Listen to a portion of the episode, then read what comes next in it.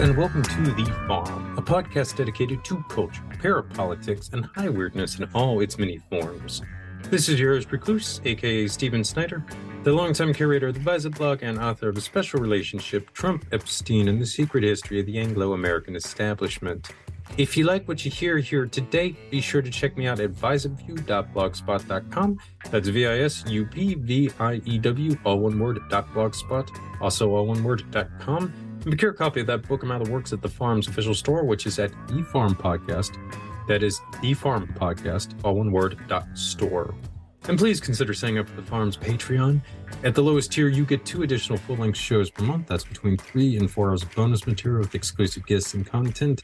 And our all access patrons have access to the farm's monthly Zoom party meeting, my State of the Union addresses, periodic write ups, dispatches from all the adventures I have, insights into the research that's ongoing over here, and all kinds of other goodies. It's a lot of material, guys, so definitely give that a consideration here. All right. Today's guest is fabulous. This is his third appearance on the farm.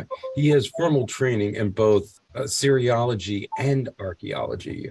Folks, I give you guys Ostanes. Ostanes, thank you so much for dropping by again this afternoon, sir. Oh, you're welcome. Though on the West Coast, it is still very much the morning. Ah, yes, yes. Point taken. Point taken. Well, at least you're hopefully dry for this podcast uh, in the midst of the uh, flooding that is ongoing in Northern California. Yeah, yeah, you know, I mean, that's that is definitely a problem, but at least we're getting water. Yeah, well, I think we might invoke a storm god or two in this uh, episode, so mm, who knows? Maybe that'll help, or, or at least it yeah, I mean, you know, interesting. yeah, I mean, Nergal was the god of drought, so normally I, I'm not exactly about inviting gods of blood and death and pestilence in, but you know, just once. Yeah, yeah, yeah. You might actually have some use in this uh, particular situation. All right. As with all my shows with Ostanes this one is going to be heavy on the metaphysics and obscure history of antiquity, because I just love these topics. Today we are going to tackle a subject littered with landmines: the story of Jerusalem priesthood. A lot of powerful, world-spanning religions have a lot invested in this narrative, to put it mildly. Thus, things like child sacrifice, divinely ordained genocide, and hidden Nergal worship are rarely invoked when discussing this topic.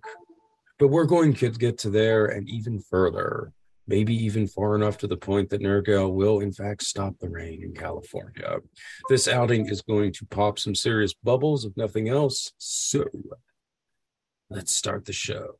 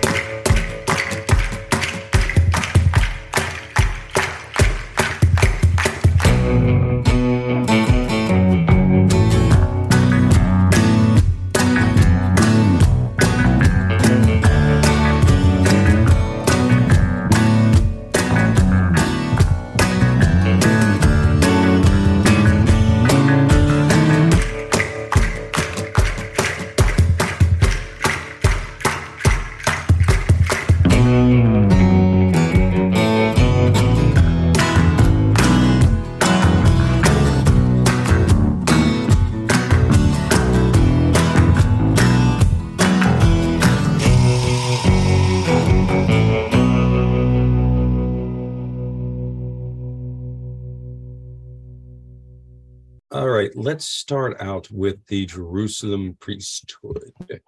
Obviously, various groups have tried to whitewash this institution for a variety of purposes over the years, but there are certain aspects no one really wants coming out. So let's start with the, let's just say, special relationship said priesthood had with underworld deities. Uh, sure. Yeah. Yeah. So you have to understand, first of all, that the idea of evil and bad in those times were very different. Is that you know everyone had at least one god they worshipped or entity they dealt with that we would consider evil.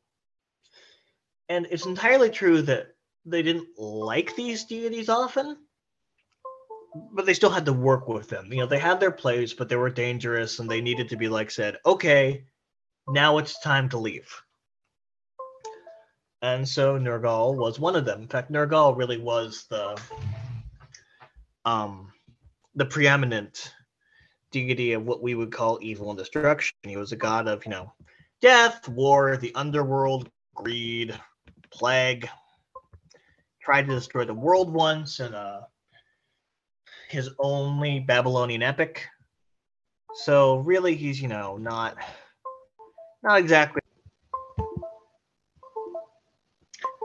the guy you'd want to meet.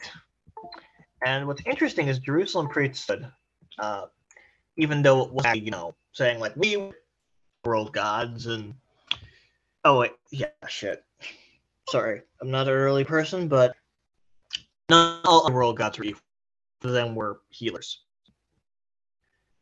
No, was not. That was was not a healer. He, he was not a healer. He was not a wisdom giver. He was not, you know, let's all talk to the ancestors and be nice. He was he was you consider a satanic archetype. Now let's uh, let's go back to Jerusalem Temple. So for starters, everybody knows the Jerusalem Temple, right? It is probably the most contested. Site. It's the Dome of the Rock. It's uh, temple. It's where the Jesus man is going to come out to grow evangelicals. But what a lot of people don't also know is that it was uh, in the book is really, really weird, especially for people. Keep in mind that one, in Israel, there weren't really many. Um, this guy Abraham Faust has a wonderful article talking about the fact that, with a few exceptions, there weren't any centralized cults in Israel or Judah for hundreds of years. You know, there'd be altars, there'd be stone circles, there'd be earthworks, but there weren't really, you know, big sacrifice cults, except for Jerusalem. And what we have for Jerusalem, already sort of an anomaly in its own, is that it was on a threshing floor. And of course, that doesn't really sound much because it's like, all right, you know, does a thing to an audience, but it actually does, at least if those times. Because keep in mind, back then, without TV and other stuff and 5 million channels and YouTube, there's a very common symbolic language. And so here's what the Jerusalem Temple, is, according to an article by um, Nikos Kausis, which uh, yeah. Actually, no. Nikos Kassidis is another one. Um, uh, Tamar Prozik. And basically, in the Book of Kings, um, there is a plague going on. And what happens next is that David and some of his uh, administrators go to the house of this guy. I don't remember his name. He's not an Israelite, he's something and an angel with a massive sword appears on a threshing floor. And they're like, okay, that we are going to build the temple. That sounds great. It sounds random. After all, it's just in some guy's house. But the fact is that threshing floors in the ancient Near East were seen as related to the underworld and the plague and the death. In fact, in uh, Joseph Yogev's uh, Rephaim Sons of the Gods, he mentions that, you know, one of the places the Rephaim appeared in the uh, Epic of Aqhat, you know, the Rephaim are sort of related to Nephilim as weird ghostmen was the threshing floor. And you know, it was also associated with Nergal, and it was associated with chthonic deities and murder and plague and death And even the fact that it was a plague, specifically like, you know, not a drought, not a famine, not something a sky god would do, but a plague, really gets into the idea that there is something weird from the start. Because from what we know, you know, Yahweh was not, at least originally, an underworld. It's weird though. it gets even stranger because then there's the fact that you know, um, there's a lot of solar stuff in uh the Jerusalem temple, especially by Thomas Romer, who uh, says that Thomas Romer is a French guy, so you know. Um, but Thomas Romer was saying that the way that it's translated, I can't find the passage exactly, is that, you know, in this temple, the temple is mainly to the sun god, not to Yahweh.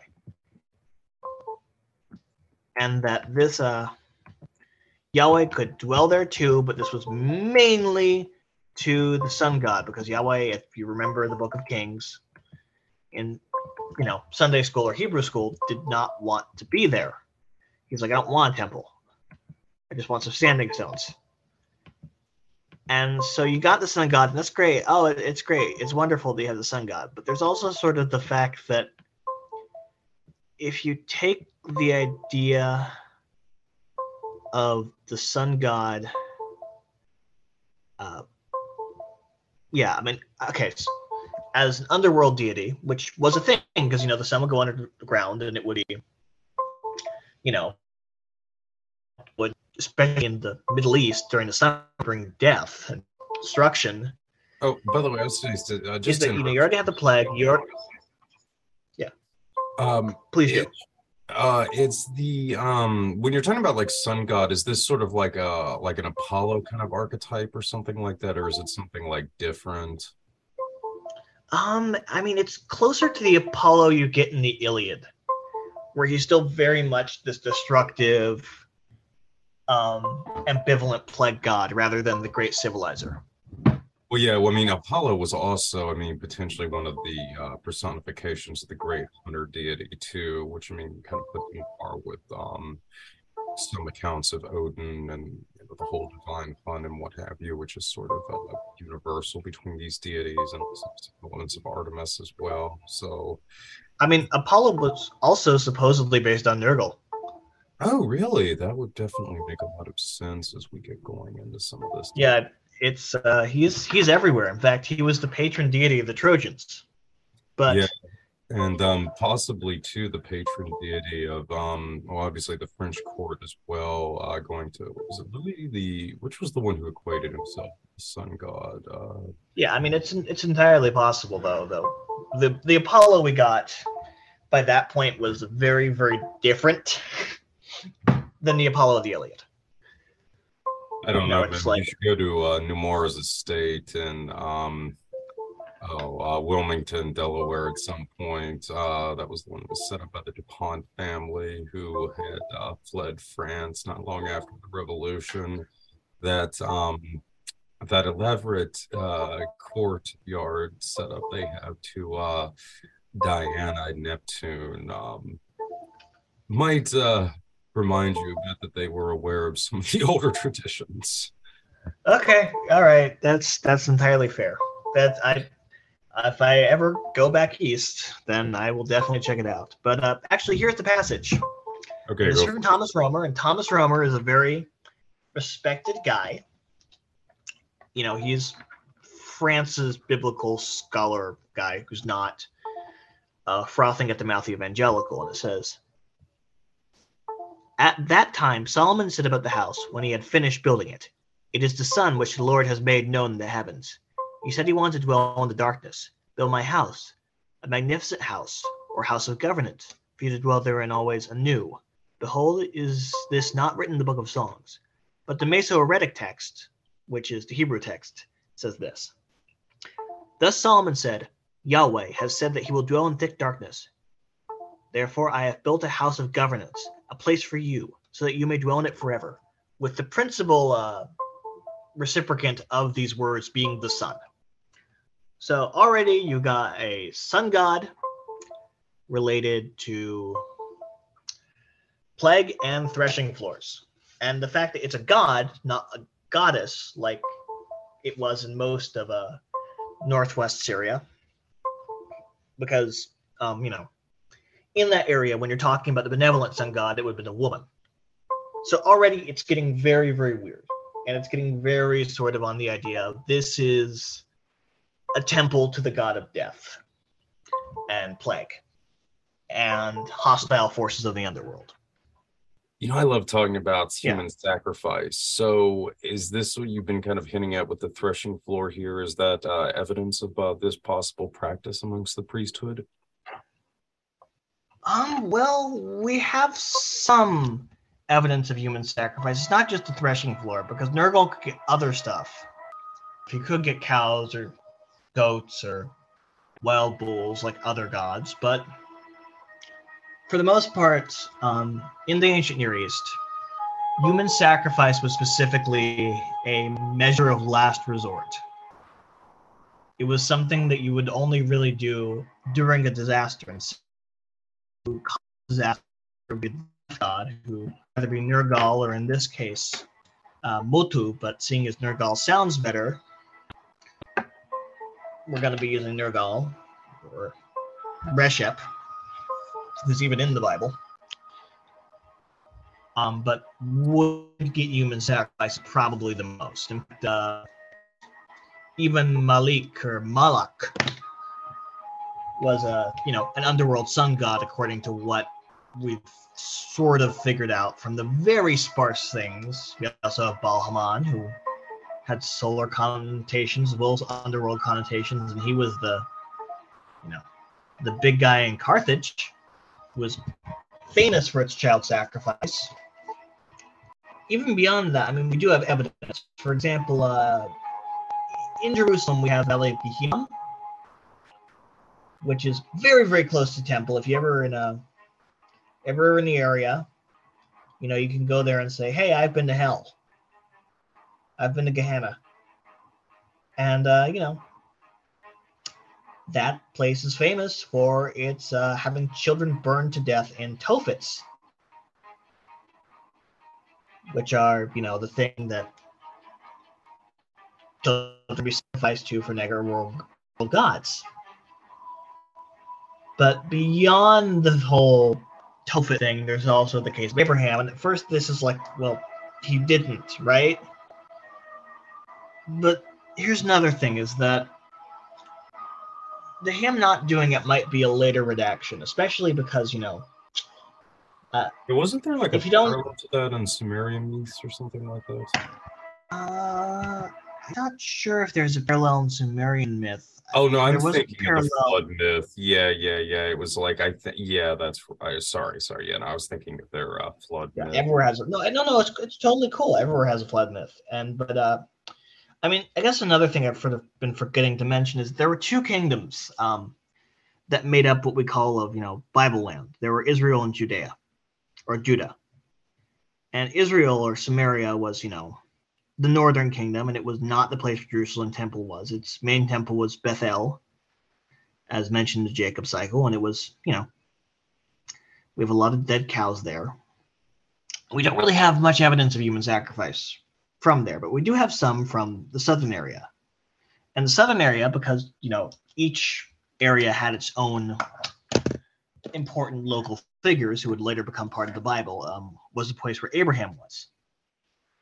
And there's actually a uh, a synchronicity between the myth of or the story of Abraham in Genesis and something mentioned by the Phoenician historiographer uh, Philo of Byblos in his Phoenician history, where the god El,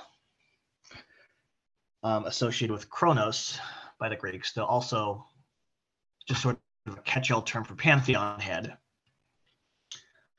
uh, sacrificed his son and then circumcised himself. And of course, Kronos was the god that the Greeks and Romans equated with the Phoenician god that would be getting human sacrifice. And what's really interesting is that according to Thomas Romer again, is that at least in the north and even in a lot of places outside Jerusalem priesthood, Abraham wasn't really that big of a deal. In fact, Thomas Romer even brings up ideas like him sort of parasitizing other figures in the Bible and taking their aspects to the point where, you know, some of the stories might have been for Isaac or Jacob, but the southern Jerusalem priesthood was like, no, no, this is going to Abraham. In fact, there's even some competition between Abraham and Moses where you can tell which side, you know, the priestly redactor was on. It was very much the side of Abraham because they're like, well, yeah, Moses did all this, but uh, Abraham did this too. but just wasn't written about. And so the fact that, you know, with some exceptions, his main act is an act of human sacrifice. Even in period, um, biblical commentary, where you know, yeah, he, he killed Isaac and fertilized the ground. Everything was okay. So there's that. There's also the fact that you know one of the cities that uh, helped him, helped Solomon build the temple was Tyre. Um, and Tyre was one of two big Phoenician cities. Phoenicians, if you don't know, were merchant people who lived on the coast, and you know they're famous for making the color purple. And uh, one of the cities that sacrificed children the most, do we have like actual evidence, the ones whose city state made a spin-off that was Carthage, was Tyre. And the fact is that the king of Tyre, Hiram, was the one who helped Solomon. In fact, Solomon and him and David were actually very, very close. And, you know, a lot of the masonry stuff will uh, say, you know, yeah, Solomon was cool and all, but really the secrets came from King Hiram. And once again, um, the god of uh, Tyre, Melkart, was a violent underworld god whose uh, name means king of the city. And guess what also translates to that? And this is going to sound, in some ways, quite schizo of me. Nergal also means king of the city, and I think uh, Sumerian. And by city, they mean the cities of the underworld. So that's fun. Was uh, Solomon's uh, one of his wives also from Tyre, if I remember correctly?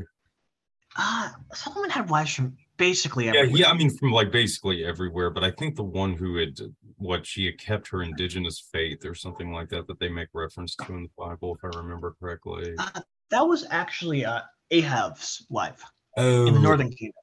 Okay. And uh, yeah, so the Northern Kingdom is, you know, ironically enough, with the exception of some of the Jerusalem temple stuff, where most of the Old Testament that people really are like, you know, into comes from. So, like for example, Elijah and Elisha um, are from the Northern Kingdom. A lot of the prophets, at least, wrote in the Northern Kingdom. The Exodus tradition is from the Northern Kingdom. All the stuff about social justice, and of course, you know, if you read just the bits from the Northern Kingdom, because there are multiple parts of the Bible according to the documentary hypothesis, which is the dominant hypothesis that the Bible is made of a bunch of different sources. If you only read the northern sources, um, you know, I mean, it, it have more of a focus on social justice, though it also sort of comes across in many ways as almost authoritarian leftist in a lot of ways. Like, you know, all rich people are bad. Um, you know, Yahweh is going to uh, help the widow and the orphan by killing their oppressors. Do not oppress uh, the stranger, or you will get leprosy. That kind of stuff. So it wasn't exactly, you know, touchy feely, good times all around. but there was still very much like, you know, we do not want Tyrian worship here. We will work with Sidon. We will work with other people. We will work with, you know, that. We don't want powerful kingship or centralized worship. Yeah, no, this was also um what, what I guess like a little after the period of the judges, right? Uh, yeah, that's right. That's right. David was like what the last judge, if I remember correctly, or or Samuel was, I think. Samuel was the last judge. Um, Samuel was the last judge, or really a prophet. Is that both from the archaeological evidence and from the Bible itself, we don't really get much on the idea of there being Israelite kings before that. In fact, you know, the things we Judea have are actually have like the equivalent of a kingship? Uh, out of curiosity, I, I don't recall that they had done it going to the extent that the Israelis did with Solomon. well, David. it's actually the other way around. Is that Israel was the one where kingship wasn't really that big of a deal. Okay, okay, okay. and Judea was the one which had a very much strong kingship. And yes, Israel did have a kingship. but This is, you know, but it was a lot less central to the cult.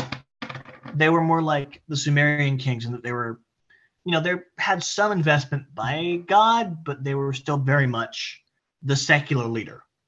Is that prophets could show up and just call them out and say, You suck. They have to accept the fact that the prophet said, You suck. Or at least history would, you know, once immediately after they died. But there was no like idea of like this is a divine line, this is the savior of all men up north. And in fact, what's really interesting is that Judea uh, was a very late comer, according to a lot of people, to uh, the Israelite Confederacy. And Jerusalem especially because it wasn't even an Israelite city. It was one of the last cities taken according to the Bible. It was still a Jebusite city. We don't really know much about the Jebusites. And uh, in fact, we even think that Zadok or Zedek, the high priest whose line took over the city, was uh, a Jebusite priest. Interesting.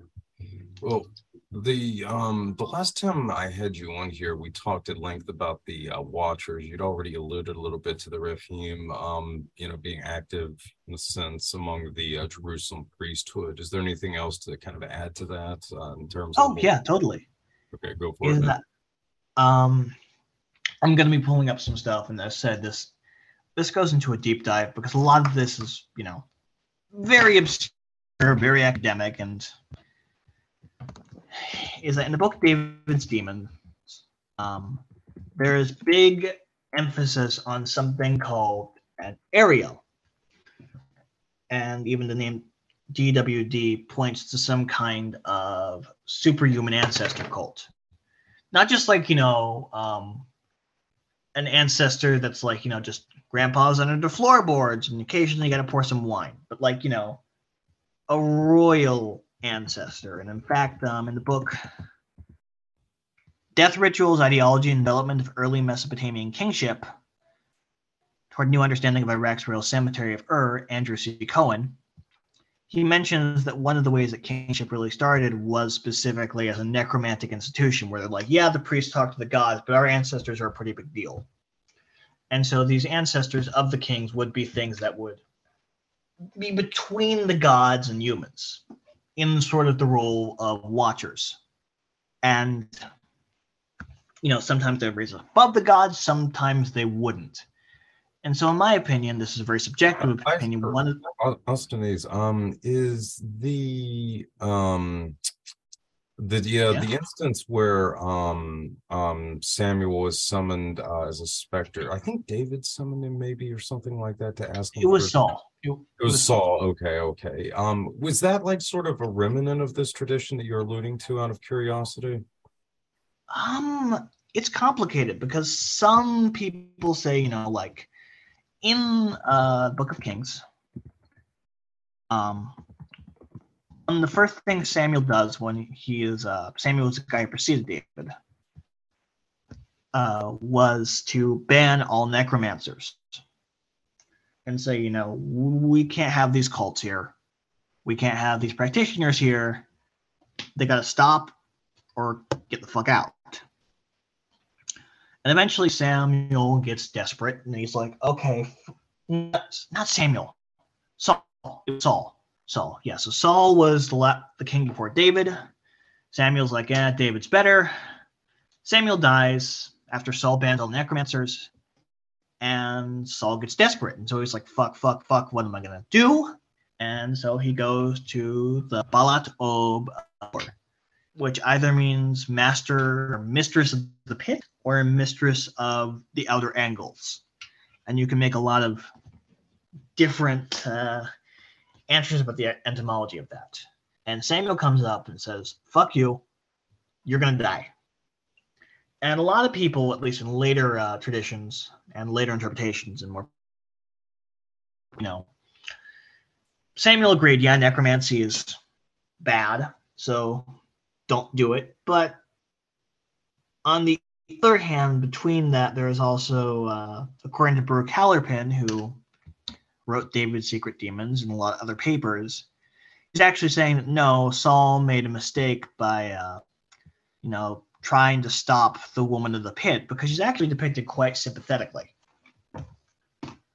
You know, in this book as opposed to the northern sources, which are like, you know, don't be a necromancer, don't talk to necromancers, don't go near necromancers. And, you know, I think that, well, in some ways, uh, really bad. I also kind of understand, especially after reading Joe Fisher. Well, if you're just doing it from a utilitarian perspective, that's like, yeah, that might be a problem. And so, you know, it's entirely possible that, at least in this original Southern redaction, as opposed to the Deuteronomic redaction, which is much later, that this was very much a like, you know, Saul got rid of the cult of the Rephaim. And David got it back. And there you go just fascinating that they would basically be using the spirits of the dead then it's like intermediaries between them and the Rephaim. So yeah, that does bring up uh, some very interesting possibilities, especially with um, all the allusions to to angels and so forth in the Old Testament. Uh, well, yeah, I mean, angels for the most part are angel would be the thing that you would call uh, anything that used to be a god with the exception of wisdom, who used to probably be goddess Ashtoreth, is you know they're like, okay, this isn't this isn't the god Baal-zephon, this, this is god Anael, or you know, this isn't Yam the sea god, this is Saryam, prince of the sea, which according to the Talmud, people were still sacrificing to.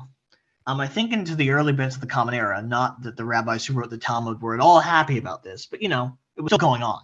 But uh, one other thing I forgot to mention in uh, regards to David, um, in the book Kinyras Divine Lyre, Lyre as an L Y R by John Curtis Franklin, the god who is sort of at least maybe the king of the name, um, was the kingship, and more specifically the playing of the harp, which is exactly what David is famous for. And in fact, one of the things that David does with his harp after the death of, I think, Samuel and Jonathan, is call a drought upon the land. You know, it's fascinating with like um some of the traditions of the bards and troubadours as well. I mean, they were able, you know, in some accounts to summon animals, other kinds of things like that, uh, through the use of music. So yeah, I have often um wondered if that was a bigger part of some of the earlier ritualistic invocations. Um, certainly it seems like it's uh, fascinating thread how many of uh, these characters end up also being minstrels or something to that effect on the side. Oh yeah, no, I mean a lot of uh, what we get, uh, the more esoteric parts of ancient Near Eastern religion were bards. You know, you have the cult of Ishtar, who had you know cross-dressing, and some say even uh, castrated priests. And one of the things they would do would be play music with systems and drums and know exorcism and the rites of the balag drum in Mesopotamia, which we also know was done in Syria. You know, involved a drum made out of a bull, and there was screaming and shouting, and even the prophets, um, you know, we think of them as like these steadfast, sort of bearded guys pointing at people, saying, "Don't do that." But in the earliest books of the Bible, we knew that they would go into ecstatic and there'd be these bands of men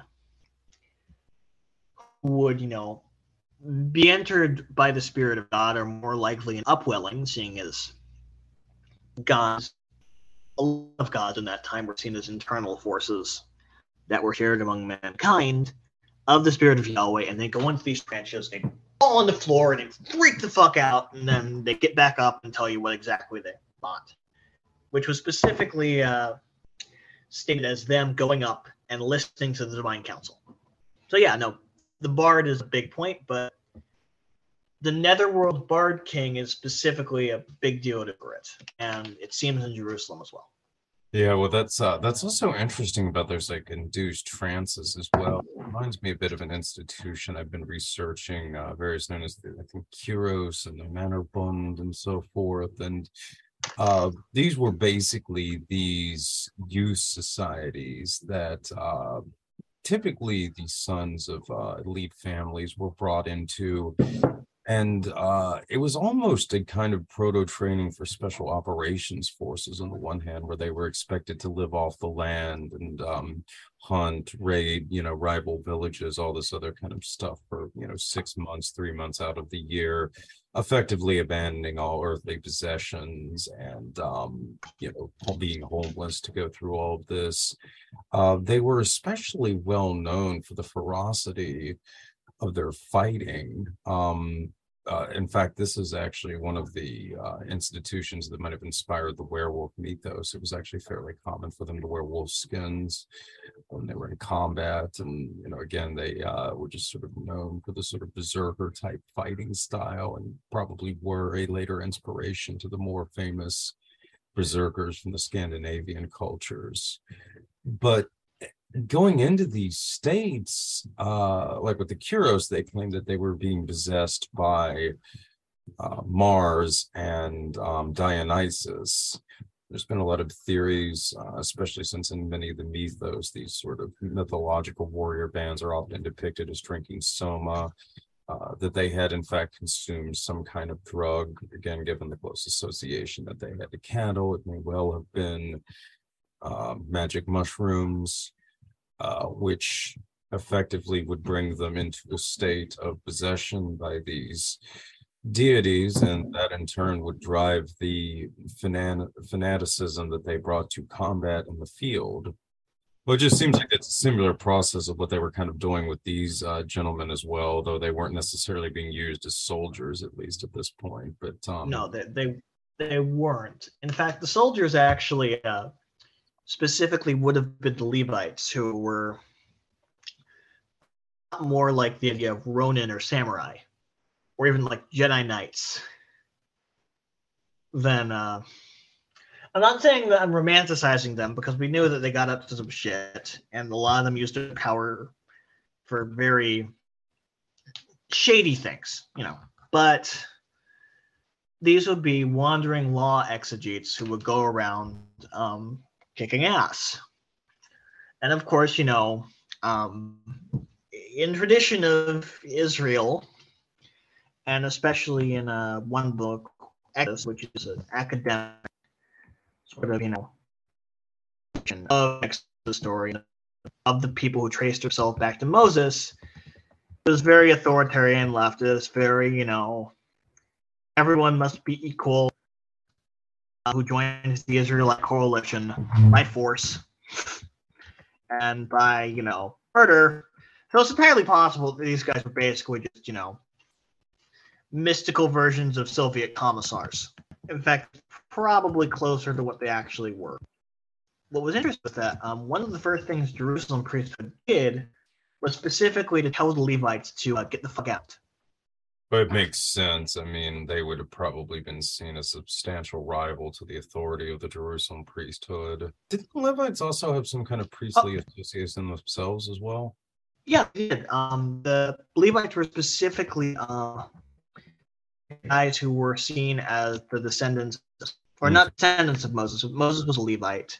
Some of the Levites tracked their ancestors back to Moses, but we're not even sure that Levite was the and seeing as there were really no besides occasional sacrifice spots for cows and vegetables. Of course, they're crazy with cow sacrifice, you know. Um, they would have probably been like the guys who said, "This is sacrifice the cow. This is what you do in the dispute." Said it, it is very Soviet. They i mean almost strike me as sort of a remnant of this like older kind of like warrior cult um that would have maybe comprised the original priesthood and then with the jerusalem one it's kind of a uh you know the uh, emerging challenger almost I would agree with you on that. Is that, as said, I think that it's once again from the Indo-European idea of a warrior cult. You know, it's not like the we go on raids. Was very much a lot more defensive, but but there was the warrior aspect. You know, these be killing people, and they probably, as said, would have very have sort of an authoritarian less paradigm. You know, I mean, if you want more authoritarian leftism, just read the Gospel of James. but yeah no it's and then obviously the you know the connection with cattle too i think is very interesting because that was uh sort of an overlap with the indo-european funds as well where they typically were the cattle raids were like a big part of all of that. So uh, it's definitely fascinating that there's also that association Well, I I think that for the most part, um, the, the cattle in that area, especially the bull, was specifically um, the symbol of the storm god. Like, for example, who all that to get wasn't the same with El, who was the father of the gods, and with Marduk. And in fact, the idea of the bull storm god actually has much older station in the Levant Indo-European culture, especially because the weather god, um, you know, in the old European pantheon, is actually less common than the god of the sky. Just read the Wikipedia article. I can't pronounce any of these names. I'm gonna try, but there is the fact that you know, um, even Zeus, for example, had a lot more in common with Baal or Mar- you know, just pay Jupiter, Brazil, dying storm god who goes out and fights monsters and gets ass kicked and then comes back. But I mean, it's possible, like, you know, there was some regional thing in the Western world that wasn't exactly in Slavic areas. You know, some kind of cattle cult probably started by the pre-Semitic, pre-Indo-European Anatolians that just sort of caught on like wildfire.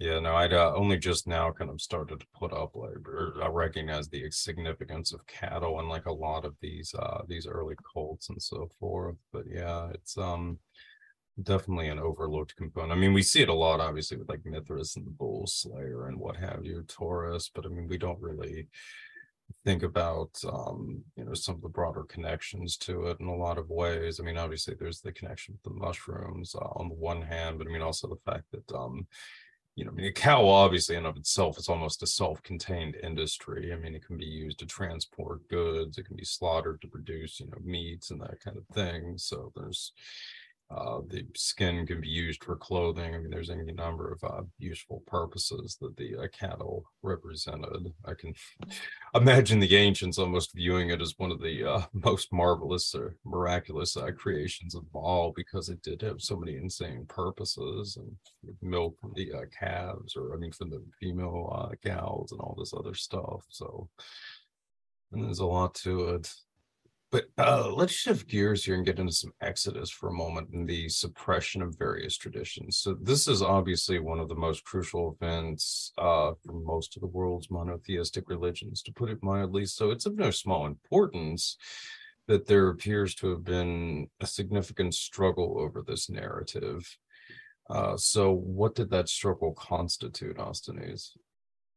You know, from the first written records we have of the Northern Kingdom, which is from the Southern Kingdoms, we have people who supposedly claim their ancestry all the way back to Moses, who were in very, very important positions. We have this sort of general distrust of all things Egyptian, more of a sort of leading towards the Mesopotamian ideas in the Northern Kingdom. And, you know, in the Northern Prophets, we have very early attestations of an Exodus tradition, even if they sometimes like Moses, sometimes they don't. But we do know, you know, like it was he who took Israel out of Egypt.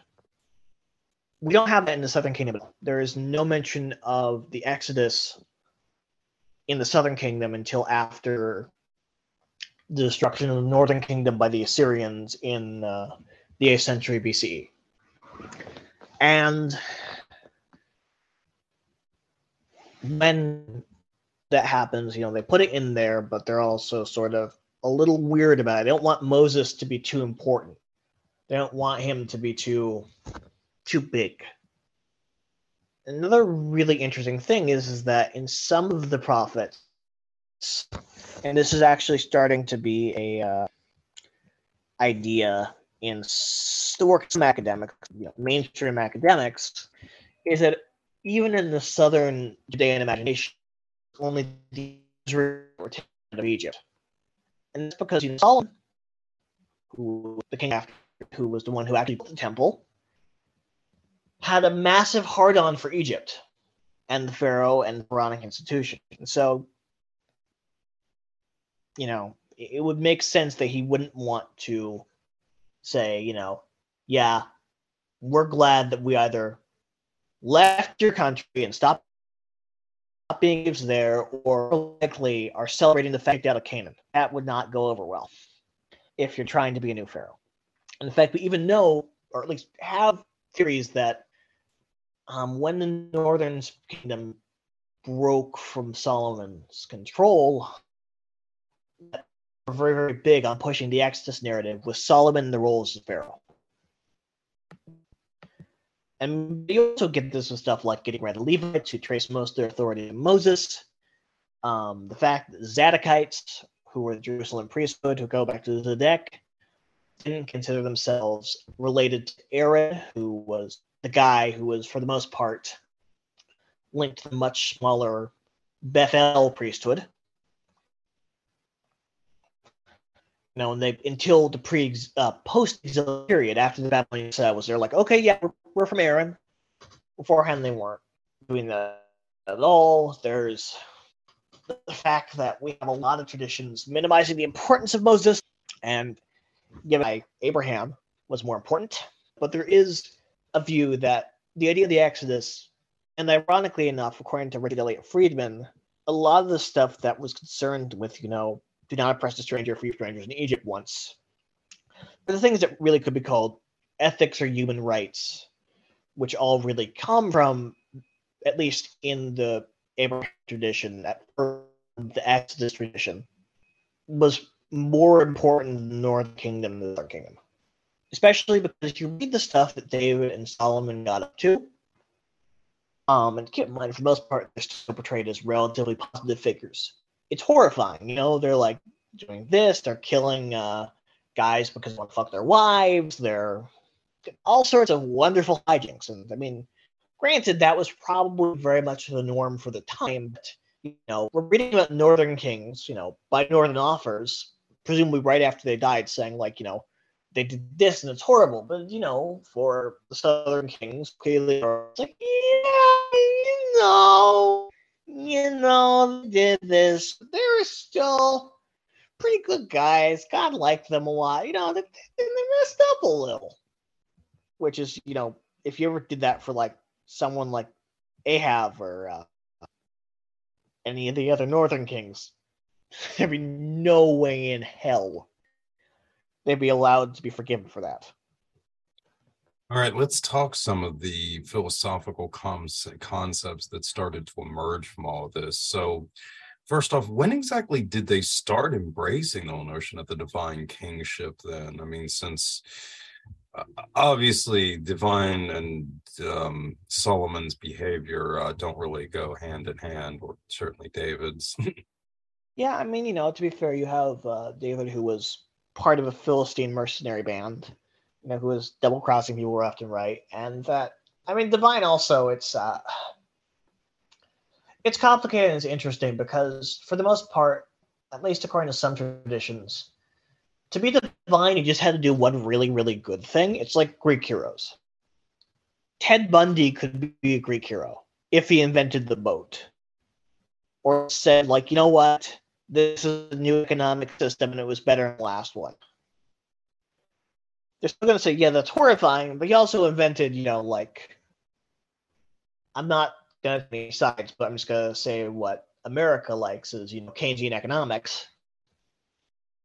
He, he deserves some for that, but for the most part, the kind of things really in Jerusalem was very much the idea is divine blood bloodline and the king as automatically sacred, um, specifically due to a connection with power or possibly even this size was always there in ancient areas. It was always there in you know Sumeria and other places, but it was for the most part I expressed very, very strongly, like in Egypt in certain periods of uh, Canaan or what we would call Ugarit and some of the Amorite states, or it was expressed, you know, on a more subdued level, like in Assyria or Babylon or other Canaanite states. It's like, yeah, the king has special ancestors, but he still, you know, gets slapped around by the priests. I mean, from what we know, it's probably likely that they this up from um, maybe, or the Philistines, who were um, once again probably Mycenaean, or at least Cretan, or something. They weren't. They were from around the area of Greece and Crete, probably. David, you know, spent a lot of time with the Phoenicians, but when the older scholars, Roy A. Rosenberg, says no, it was definitely from the Jebusites. So when did they first started coming up with the Cretan connection? And that's really interesting.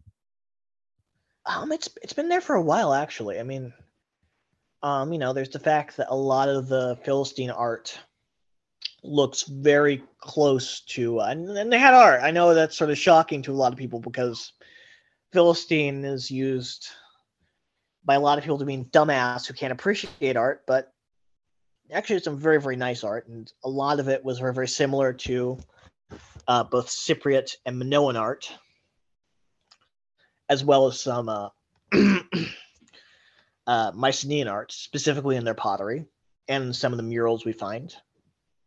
Um, their names are not Semitic. They're not Anatolian, Indo-European either. They're not Hittites. You know, they're Sumerian was a dead language for a while, so definitely not that. They called their king uh, Siren, which goes back to uh, Tyrannus, which is, of course, what the Greeks called their kings. And there are no um, uh, Hittite records of uh, Ahiyawa or uh, Achaean settlements in that area at around the same time. In fact, one of the Philistine tribes is even called uh, the Dananu, which is basically, if you've read the Iliad, the Danoi of Achilles fame. Fascinating, man. Um, now it's definitely um, curious to see how the uh, intersections of these different cultures uh, played out in that region. All right, so uh, how about the concept of a personal Messiah? Now, was that something that was also linked uh, to Exodus and the different uh, interpretations of it? Uh, not really, because the big thing about Exodus was the idea of the law code and the idea of salvation or at least community membership through uh, collective action and presumably through collective rights with no real head. There was a master of ceremonies, of course, but there wasn't like a guy who did it. You know, these things, you would have the Passover rite there you had it. But this eschatological idea of there is going to be a guy who is going to be a king who is going to come back and do shit at the end of time is once again an idea that is very, very, very tied to these uh, divine kingship groups, especially because you know, I mean, the much more pacifistic uh, Dumuzid was seen as a personal messiah, at least to an extent, in Sumeria and Mesopotamia. And he would be later known as Tammuz. And it's entirely possible that, you know, even though Dumuzid was very much a lover and not a fighter, that he was still, you know, the ancestor of the Divine King, who the Divine King would take on some aspects of. You know, he was still in some ways a personal messiah who would once a human who would help you with that because really, you know, for for there to be a personal messiah, you know, with extra emphasis on the idea of a bloodline that carried divine things, with the extra idea of, you know, salvation not through a guy's revelation, but specifically through spirit possession of a formerly human spirit. I mean, it, it that is very much alien to this kind of to both Northwest Semitic and Mesopotamian ideology in many ways, with the exception of Dumuzid, who is only really, you know, more of a mystery cult. But I mean, you know, one personal messiah was Osiris, who, as Solomon was an Egyptophile, would have been very familiar with.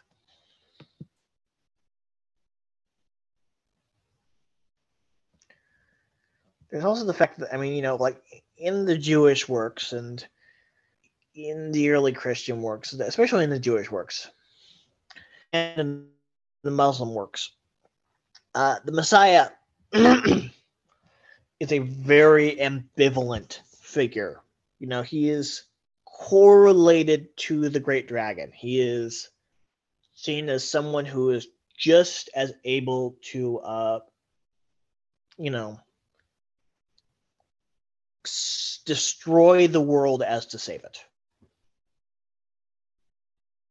You know, he is the star child. He is the not exactly the son of God because they're the idea that God has those kind of genitals and personal sonship is what's going to alien him. But you know, there is this idea of like sort of this non-Nicene Christian idea of divine being that incarnates in human flesh. which is, you know, in some ways very, very similar to the idea of the Nephilim. Is you know the idea of God going down, or a God going down, rather than the Enochic idea of man going upwards. And this was also equated with uh, the great serpent or the great dragon. You were saying, like, yeah, it actually was. Is that you know? I mean, uh, there's a lot of stuff that links the Messianic Torah, especially in the works of Andrei Orlov or Andrei Orlev. You know, talks about the eating of the Leviathan. As in the end of times, according to uh, Jewish lore. And before anyone explains, says, "Oh, you're being anti-Semitic," I at least ethnically and a lot of ways culturally, I am Jewish. So, you know, just there's that. and, but, um, in Andrei Orlov, he talks about the idea of eating the Leviathan. And the way the Leviathan killed is specifically that it's a way that is very much against kosher law. And Leviathan is the symbol of necessarily subdued chaos. But then, at the end of times, the Leviathan gets loose and it does some things and it dies, and then the righteous or those who are saved will eat it. And what Andrei Orlov is, is that it is an overturning of the Mosaic Torah into one where there is no rules whatsoever for the saved. They can do whatever uh, they want. So, in other words, um, uh, everything is permitted, nothing is denied, or something like that. Yeah, but only to a certain certain amount of people. It's not just like all Jews. It's like you know very specific uh, things. You know, like you, you it's not just like you know Joe Rubenstein, who is the special rabbi. This is like the elect, elect.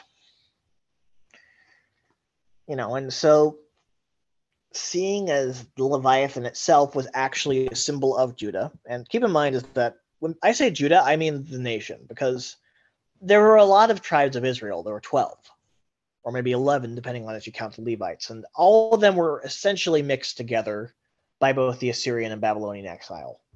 You know, there really wasn't any difference between Judeans and Samaritans, except on what mountain they really liked and their thoughts on David. There, there really wasn't, you know, a all Jews are Judeans. In fact, most of the Hebrew Bible specifically comes from the Israelites. So, yeah. So we're, we're going to call them the Judites or just Judah. Um, is that one of the symbols of Jerusalem is the lion, who is also a symbol of Nergal and the Leviathan. Well, the behemoth is the ox, the symbol of the northern kingdom, the symbol of the, the storm god, as opposed to the chaotic ocean god. And there's this idea, as said in Andrei Orlov, that the Leviathan gets free and um, does a bunch of things, bad things that essentially destroy the universe. And I mean, you know, it's a lot of people think, oh, it's a big dragon, it's a no to God. But if you read the, the Kabbalah, it's it's very much like this is an H.P. Lovecraft monster that exists at the edge of the universe.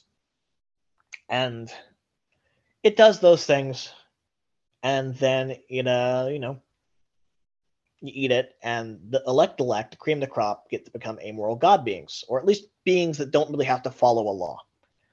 And what's really interesting is that we've actually had a couple of would-be messiahs. The most famous of which is uh, Sabbatai Zevi. Are you familiar with Sabbatai Zevi? It sounds vaguely familiar. Uh, was he an early um, um, Kabbalist too? Not early. He was around the middle of the Kabbalistic movement. He was active in the 1700s. Okay, okay, okay. But yeah, he, He was. was the guy who's, yeah, who started the Sabbatean movement. And if you ever heard the story about this uh, Yes. Okay. Okay. Yeah. Jewish mystic who went up to the Sultan of Turkey and was like, "Shoot me, shoot me! I'm a, you know, I'm the Messiah." But I mean, you know, So these guys were all following this kind of Leviathan cult. Then is what you're saying. The the uh, Sabians is what you mean? The Sabbateans, not Sab- Seventeen. Sabaeans. Yeah. Yeah. Yeah. yeah, the Sabbateans were, and what they actually said is that you know, uh, the souls of the righteous, in their doctrine, would be incarnated in these outer monsters who would be feeding off them, and so any sin would be explained that you know, like the greater the man, the greater his sins. And so, you know, there was this spark of good, like the, you know, to use my ever-present Star Wars analogy, the bit of Anakin Skywalker and Darth Vader. But they were essentially, you know, like incarnating these pre-existent soul sparks, these, you know, monsters into uniforms that would slowly burn it off and could do whatever they want. And you know, Space V was fucking crazy. Not just, you know, like the overturning of Torah rules, because I mean, you, you could say, okay, I've come with a new Torah, but he was also a megalomaniac. He, uh, you know, would get into fights. He uh, once chased a guy out of a synagogue with an axe because he refused to worship him. He uh, he was just batshit insane. I mean, he'd do stuff like you know strangle live chickens and eat them raw. You know, just all in all, a guy who was very much batshit insane.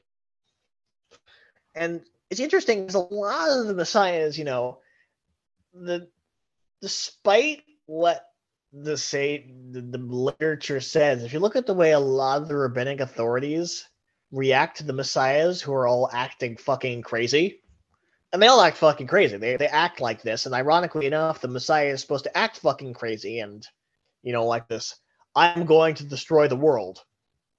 And they're like, yeah, you know, we got to put a stop to this. So there's almost this sort of a idea of if you see the Messiah by the roadside, kill him. Because the minute he like- takes Yeah, hold, that's a got 40 isn't it, in some cultures? uh, you see the Buddha by the roadside, Oh, okay, because you see the Buddha brother. Yeah. Okay, okay, yeah, yeah.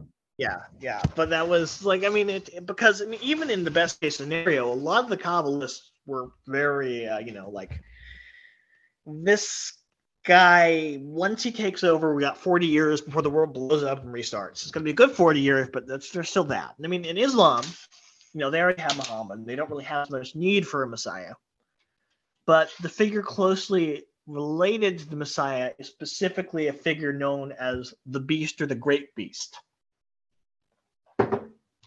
who has horns, like Alexander the Great, not like Satan, but like ram horns, and who beats the shit out of people, and who uh, who carries the seal of Solomon as a master of demons.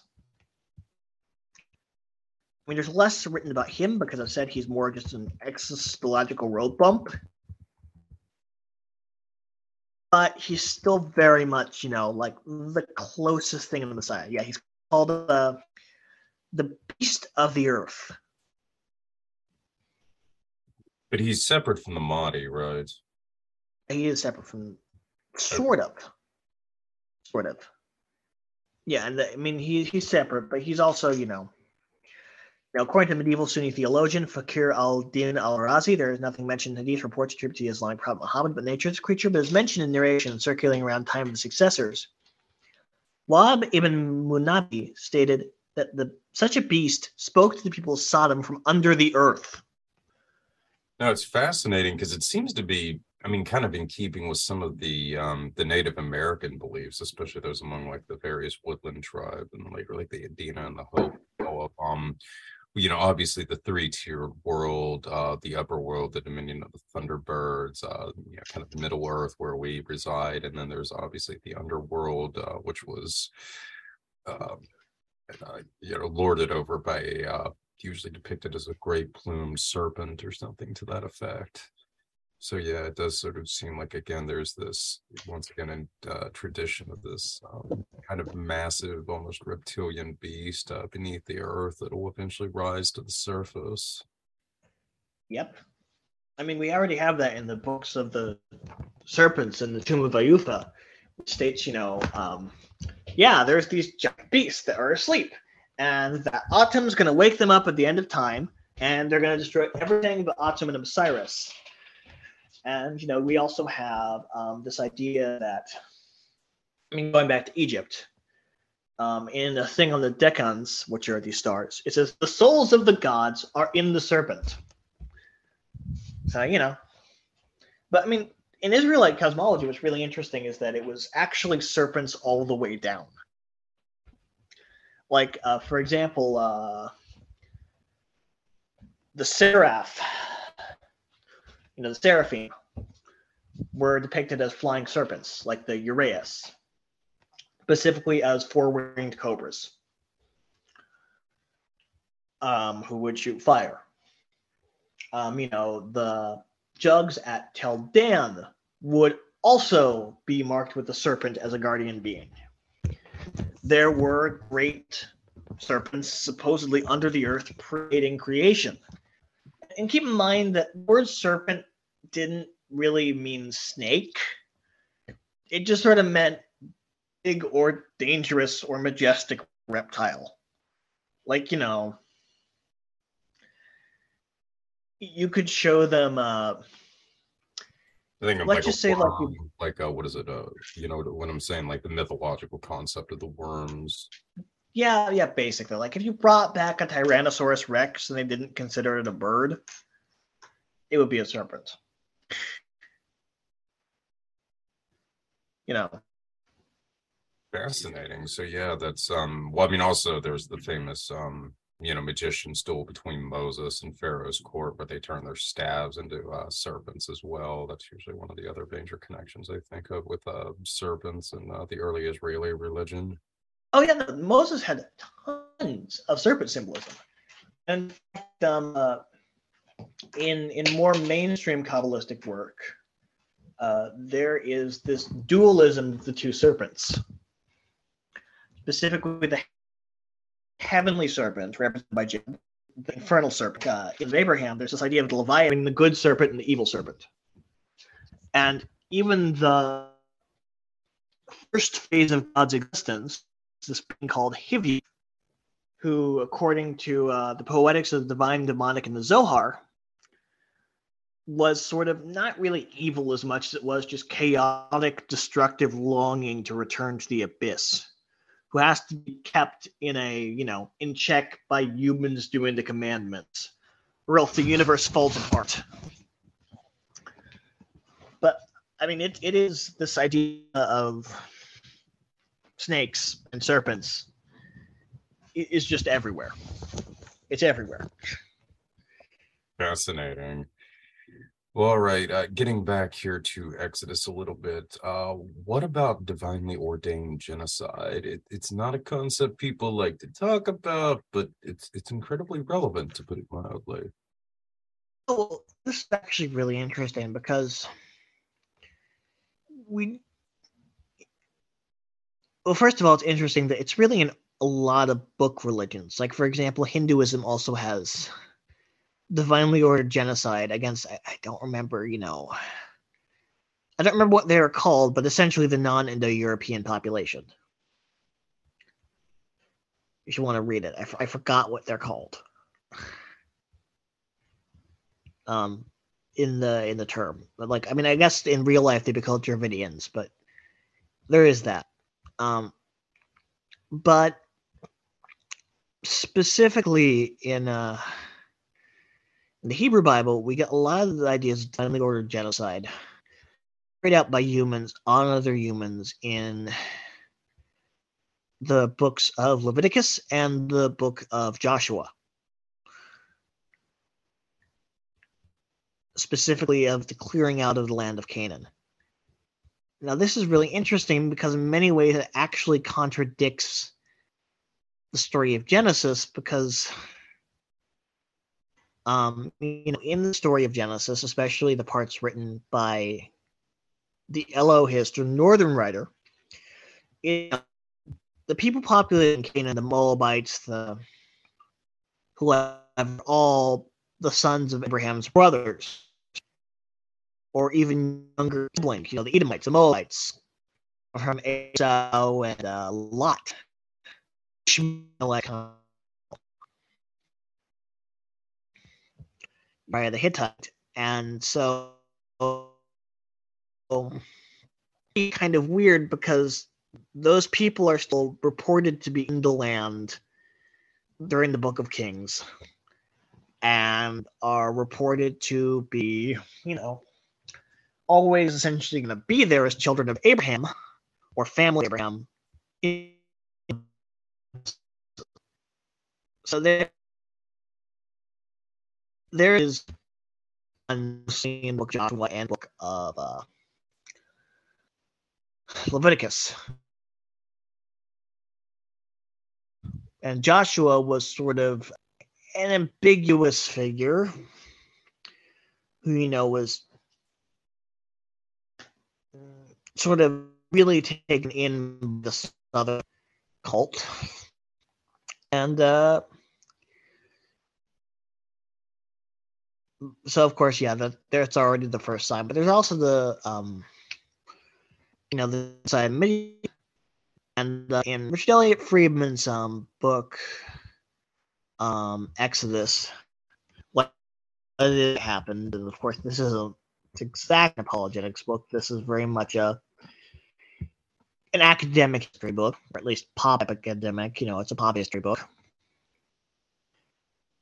Is that they're talking about, you know, trying to stop the Israelites from worshiping Baal, who is once again a foreign underworld god, you know, god of the pit, god of the abyss, you know, master of the pit, really. That's how it translates, or master of the hole.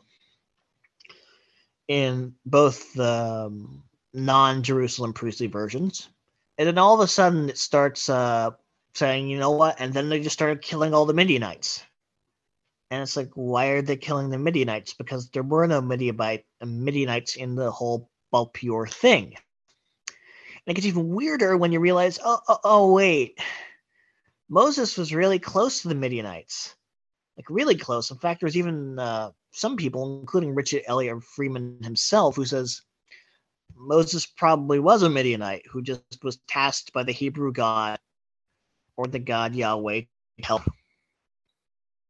uh, the Israelites, who were only sort of distantly related to him. And it's clear, like, you know, uh, the, the Jerusalem priesthood, this is written only in the books written by the super actors, did not like them at all. And they're like, you know, we killed them.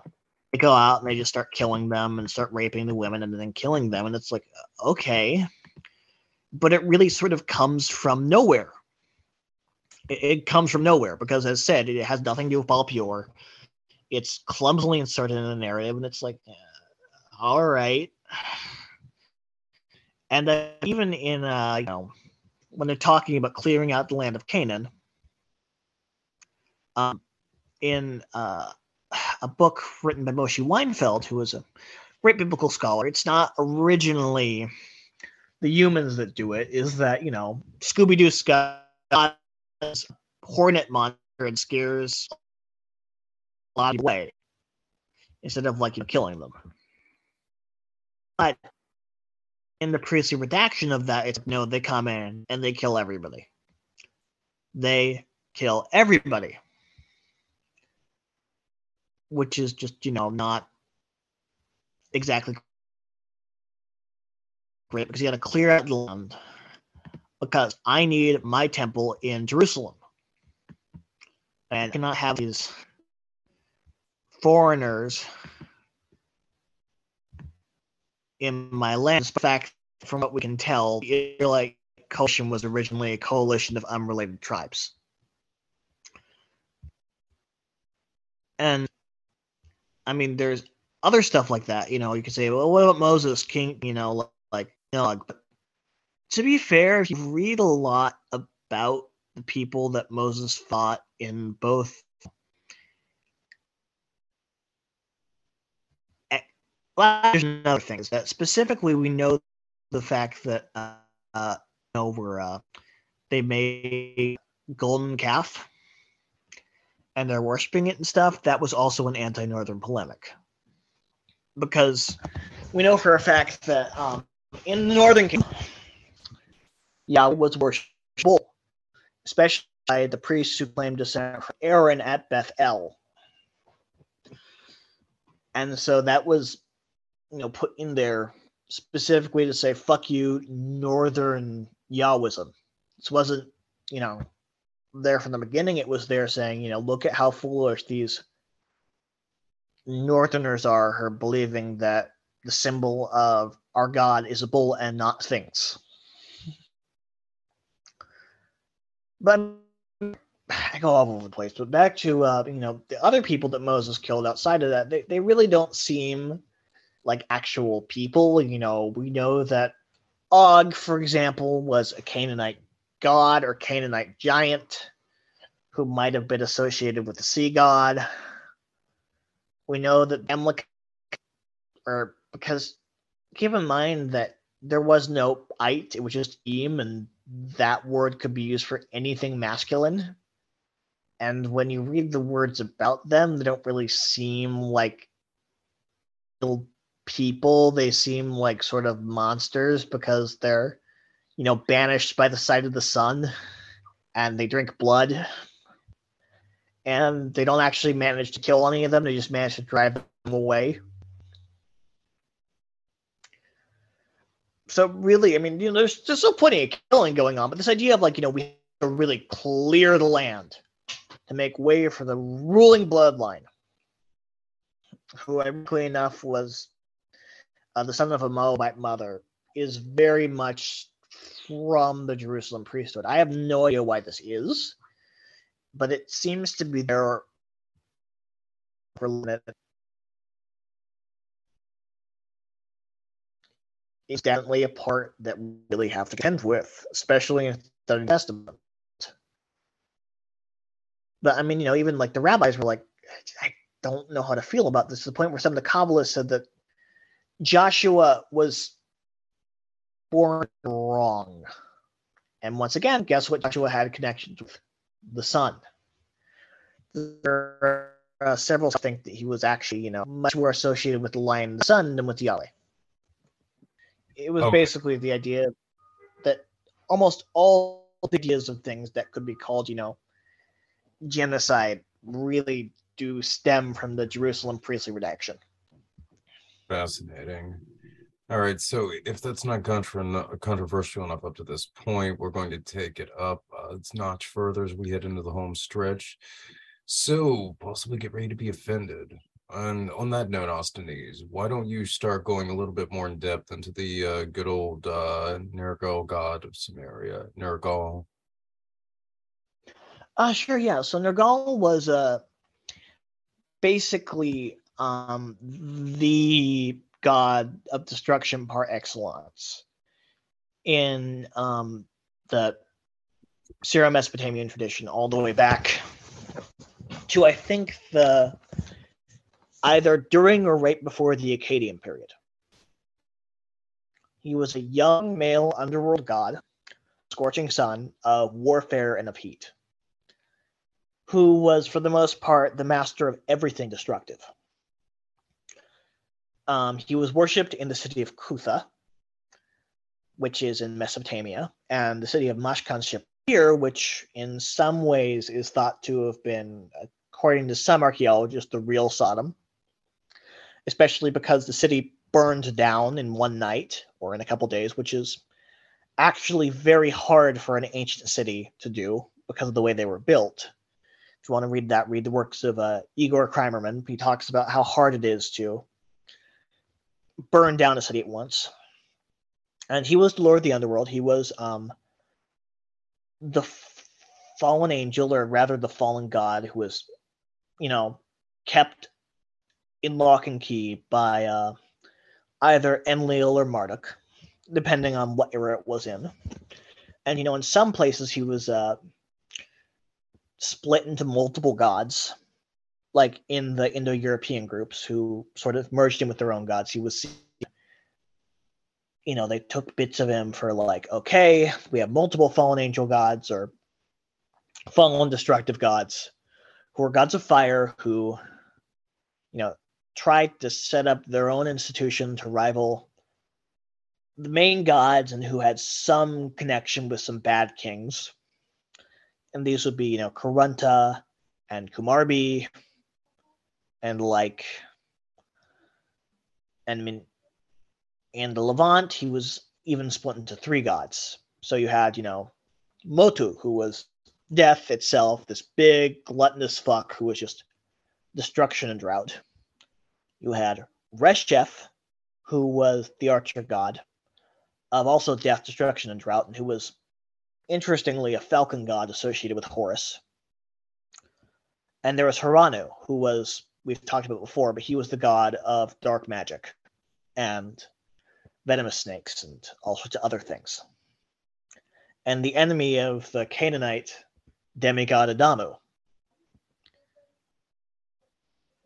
But these sort of uh you know, all of these were gods that were worshipped but were not really liked you know, and but thing is that Nergal as a god of war could some perks. And according to Jose Luis Belmonte, I mean, he was also seen as the god of wealth, the god, a god who controlled the demons of time, who could, you know, get you very, very rich.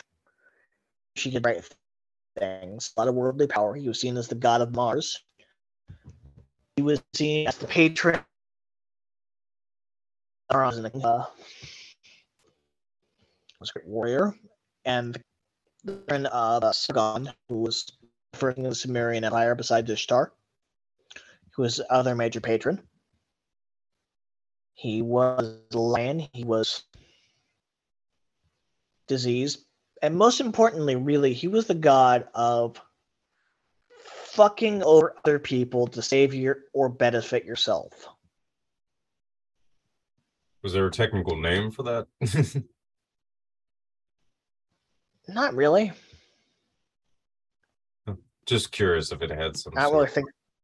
Oh, go for it. Yeah. I mean, you know, he was not really, you know, like the Hades of the pantheon. He was much more of the Ares, and you know, he was very, very big. He was an archer god. He was the guy who could destroy the world. He was very, very related to kingship, though in a very ambiguous way. His names are, you know, the sinister, the strange, the Heil, the liar, the evil, the fox, the star of Elam. Are it's seven names. Yeah, yeah, yeah. He's got some definitely some uh compelling honorifics there. It is called the false star. You know, there's he was constantly to replace Marduk, but he was also you know part of the seven names of power. Was he ever called the uh was he ever called the Butch? the what? But that was a that was a reference to Ghostbusters too, actually. the painting of Vigo. Oh, the Butch. Oh yeah, he was. He was called the Butch. Unfortunately, no one actually uh, came up to his tablets and painted a kitten on it. I'm sure he would love it. So yeah, he was he was you know god of bloodshed, and he uh, very popular cult because you know if you want to kill people or you wanted to get rich or you wanted to deceive someone or you wanted to you know use magic for l- questionable means, then you would say, "All right, I'm going to Nergal." And in fact, he was even the god who was supposed for the world the end of times, according to some people. So the cycle could start over again. Um, you know, in places he's nominally on the side of order, kind of like he's against chaos monsters, but like kind of, but in other places not really. Chaotic Especially because more like chaotic evil, but a forced friend. Ah, I see. Or well, neutral evil. Chaotic neutral with evil tendencies. Yeah, I'm, I'm just like, you know, so he was not a great guy, and sometimes he was seen as an enemy of other chaotic forces, like, Pazu- you know, in the way that Pazuzu was the enemy of other demons, but other times he was, you know, he's all for the primordial chaos. To the point where in a Talmud they call him the dunghill cock, and at first it's like, haha, look at the false idol and stupid. But when you actually read it, it's it's some interesting wordplay because you know Hebrew doesn't have vowels, so you can have a lot of words, and what that can also mean is not just the dunghill cock, but warrior of the abyss. And what's really interesting is that one of the cities where his cult took off really, really uh, interestingly is uh, Tarsus. And guess who's from Tarsus? Yeah, well, that brings us to the next question. How does all this connect to Paul and Pauline Christianity? Uh, this is where it gets where I'm gonna get a lot of fucking hate mail. So it's gonna, so you're gonna get a lot of unsubscribers, but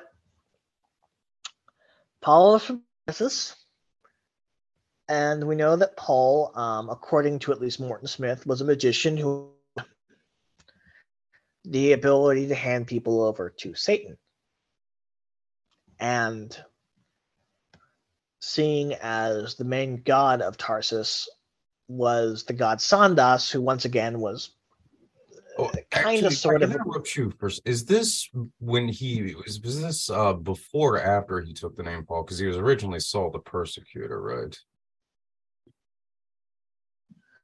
well it's interesting because he from what we can tell he wasn't probably wasn't a Pharisee in actuality because he doesn't rate like one, and the fact is that even though they had some popular support, they had no political power.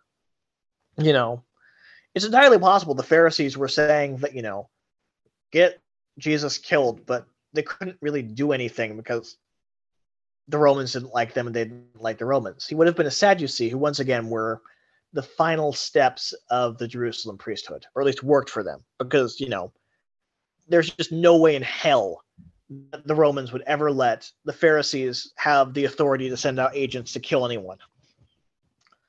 And a lot of people think that Paul was originally a pagan whose family converted to Judaism. He tried to sort of be a great rabbi, but he wasn't really good at it. And so he decided, fuck it, I'm going to work with the temple establishment, which very few people liked because they're Roman capos. And, you know, he goes there, he starts persecuting the followers of Jesus. Um, but then he has a guilt trip and realizes, oh my fucking god, you know, what would everyone think of me? And then he's like, you know, I love Jesus. I'm going to write this idea of original sin and of salvation through faith only because I have to believe that other people would do just as horrible things as I did given the circumstances. This is what being The only problem with- money light can do for you.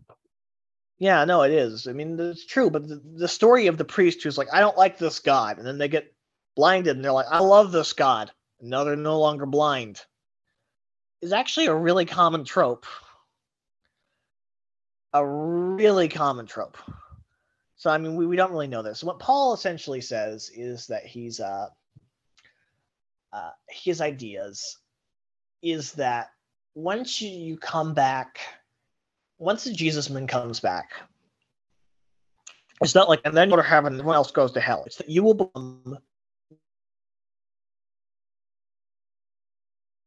these new kinds of cre- uh, Nephilim or whatever. I mean, it was holy and sanctioned by God, who will rule over the rest of mankind. You will have a different nature and like like different like the resurrected Jesus different than that. You will no longer resemble humans. It's like, o- o- okay. And so, you know, he's there and he's talking about the fact that, you know, you got to get on the Jesus train, you know, which is seemingly connected by a spirit, an actual spirit, like a ghost, specifically the soul of Jesus, or potentially the soul of Jesus, or soul, in the soul of John the Baptist, to get on the movement to become one of these God beings at the end of time, which was going to happen really, really soon according to his writings. In fact, it even goes all the way to uh, Augustine saying that the greatest pleasure the saved are going to have is watching the sinners in hell, which is fun. But we, we know that, like, you know, Saul was in some weird shit. He had uh, tattoos, which was doesn't sound that bad now, but from a uh, a from the period of time it was in, it was either a mark of slavery, and seeing as he didn't just have one tattoo, he had multiple, it was a sign of being an occultist or magician. Um, you know, hung out with ghosts. He uh, gave people over to hell. And the best part is, is that you know, um, Pauline Christianity was, of course, taken up by the Emperor Constantine, who also saw um, UFO and was blinded, and then decided he likes Jesus, but the family uh, Constantine, the yeah, I forgot when he was. He was uh, not the Julio-Claudians, the Flavians, or were essentially seen as patrons of Apollo, who once again, Oh, the Claudio Flavian dynasty, you mean? yeah, the Claudio Flavians, I think. Yeah, I think he was one of them. But they, the point is that he was also very into Sol Invictus, who was once again a semi-chthonic savior sun god.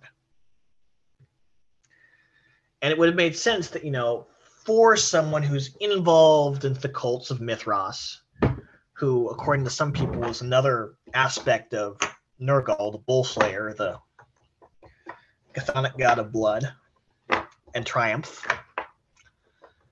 You know, the you will do this and you'll become titan death.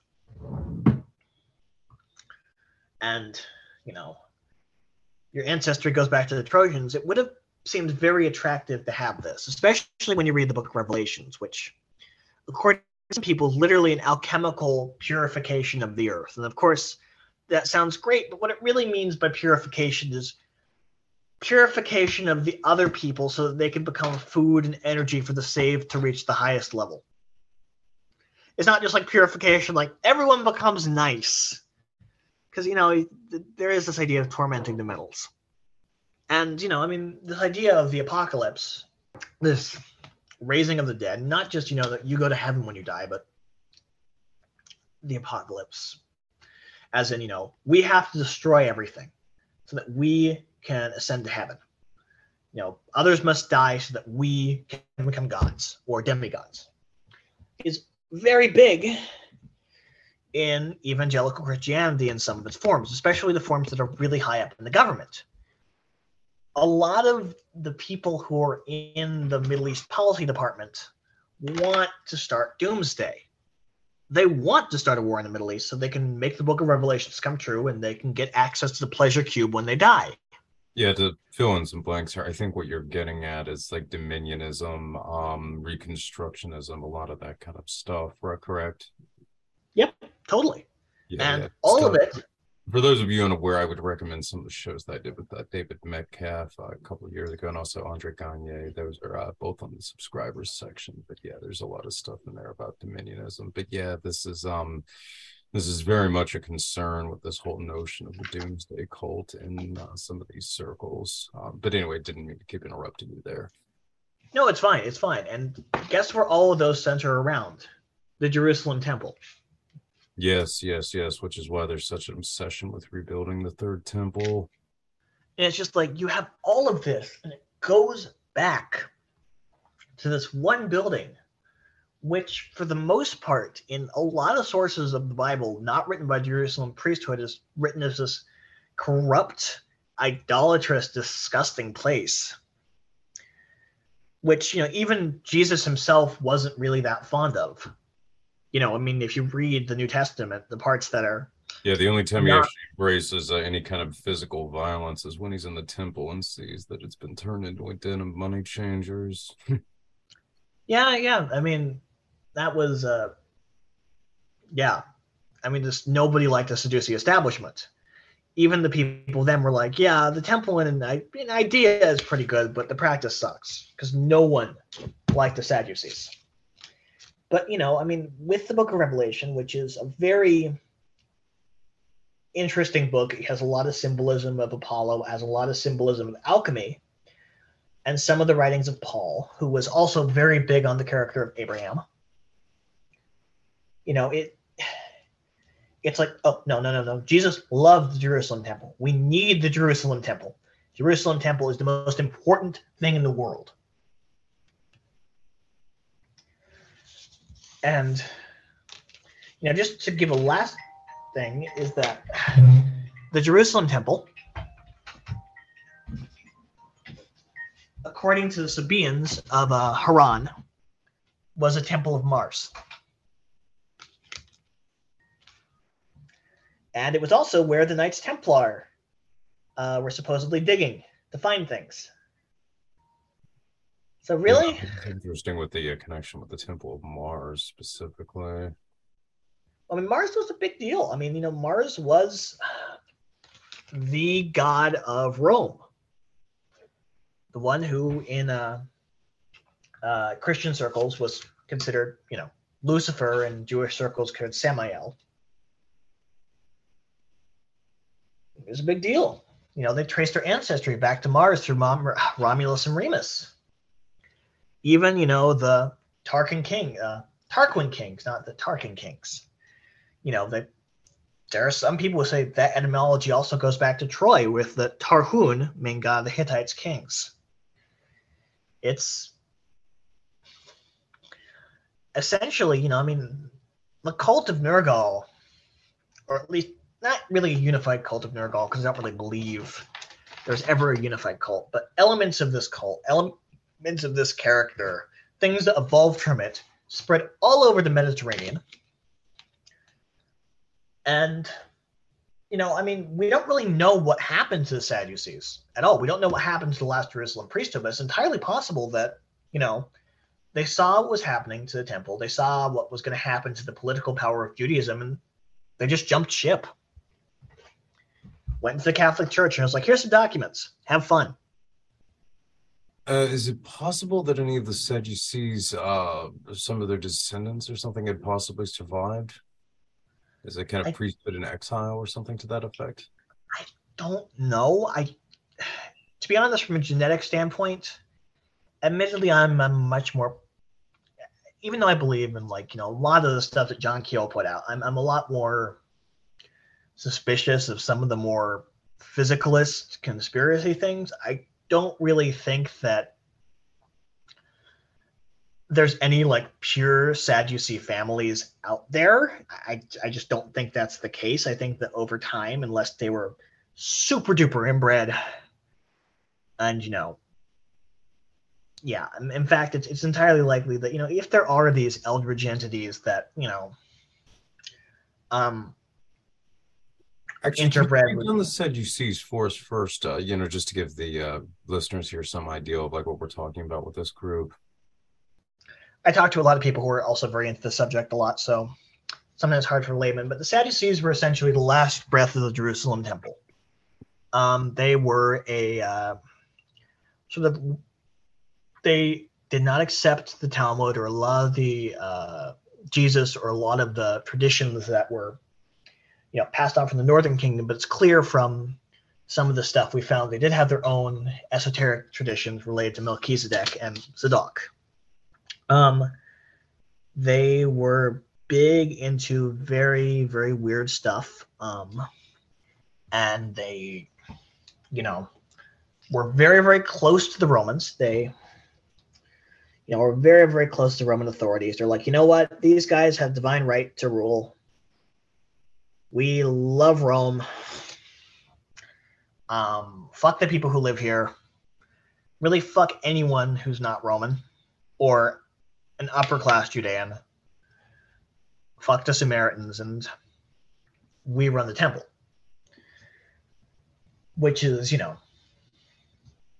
yeah, and so it's entirely possible that as these people did trace their ancestry back to the Zadokites, I, I do think that, you know, I don't know if they actually came from the Zadokites. I don't know how much of Zadok's sperm is actually inside them, but it's entirely possible they at least thought they did and carried on as traditions.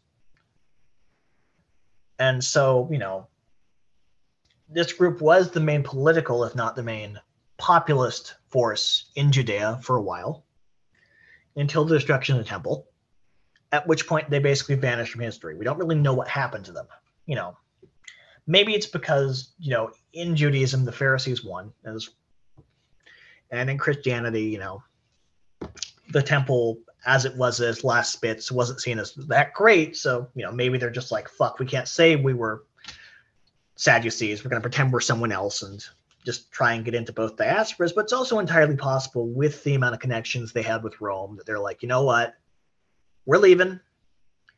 Um, we're just to, you know, be there, be in diaspora, hang out for a bit. And oh, Pauline Christianity shows up. And it's entirely likely that, well, I don't really think there's any like, I am the direct descendant of Zadok for thousands of generations. I do think their their ideas are probably in there somewhere. You know, their teachings, their cultism.